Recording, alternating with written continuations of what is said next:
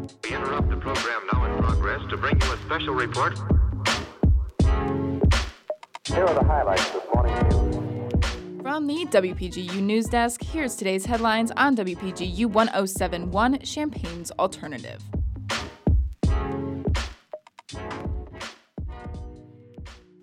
For W P G U News, I'm Jay Knight. Today is Friday, February twelfth, twenty twenty-one. As COVID nineteen vaccinations continue throughout Illinois, more groups are becoming eligible to receive doses. W P G U's Emily Crawford has more information. The state of Illinois is expanding vaccine access in Phase one B to those with serious underlying health conditions, regardless of their age or profession, starting February twenty-fifth. This includes conditions such as cancer, heart disease, C O P D, and diabetes, as well as those with disabilities.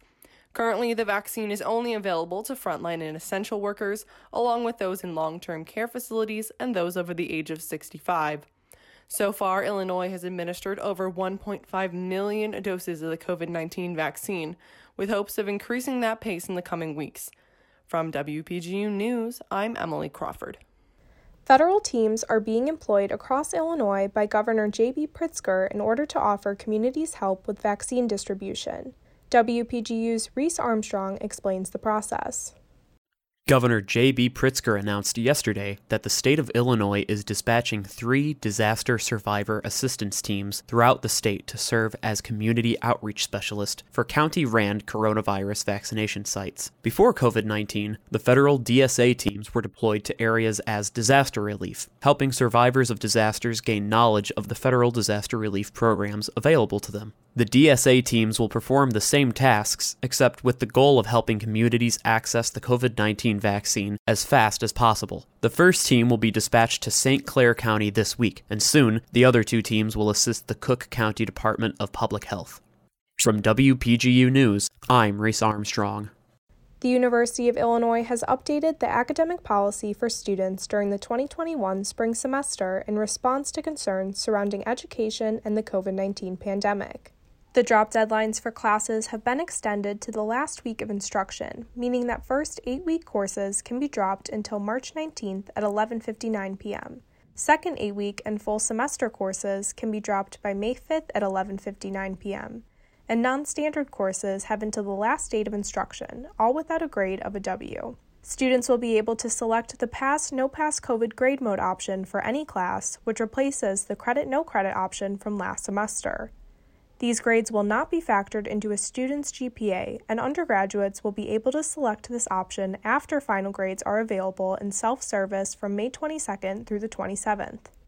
The university encourages students to meet with their advisors and seek help during any difficulties experienced due to the current pandemic. The Biden administration secured a deal yesterday to purchase two hundred million more doses of COVID nineteen vaccines. In a press conference yesterday, the president said the country is now on track to fully vaccinate three hundred million Americans by July, over ninety percent of the United States population. The news comes as the state of Illinois identified its first case of a new, more easily spread strain of the coronavirus, first identified in South Africa, and Johnson and Johnson's vaccine nears approval by the Food and Drug Administration. The prosecution in former President Trump's impeachment trial rested their case yesterday, presenting previously unseen security footage from the January sixth Capitol insurrection. The prosecution called on the Senate to remain impartial and exercise common sense. Trump's team of lawyers will begin its defense starting today. In order to get the two-thirds majority needed to indict him, seventeen Republicans and every Democrat need to vote in favor, which currently looks unlikely. At least eight people died in a major car crash on Interstate I thirty-five West in Fort Worth, Texas yesterday, possibly due to icy roads.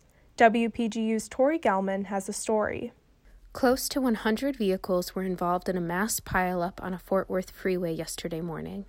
The crash occurred amid inclement weather conditions across North Texas. People were still trapped in their cars hours after the initial crash, and the total number of injuries is still unknown, though at least eight have been confirmed dead. Medical personnel have been unable to reach many patients due to an eighteen-wheeler blocking access. Dallas police are urging citizens not to go out on the roads unless it is absolutely necessary. Champaign-Urbana drivers should exercise caution when navigating roads and be mindful of the ever-changing weather. From W P G U News, I'm Tori Gelman. That's all we have for today. For W P G U News, this is Jay Knight.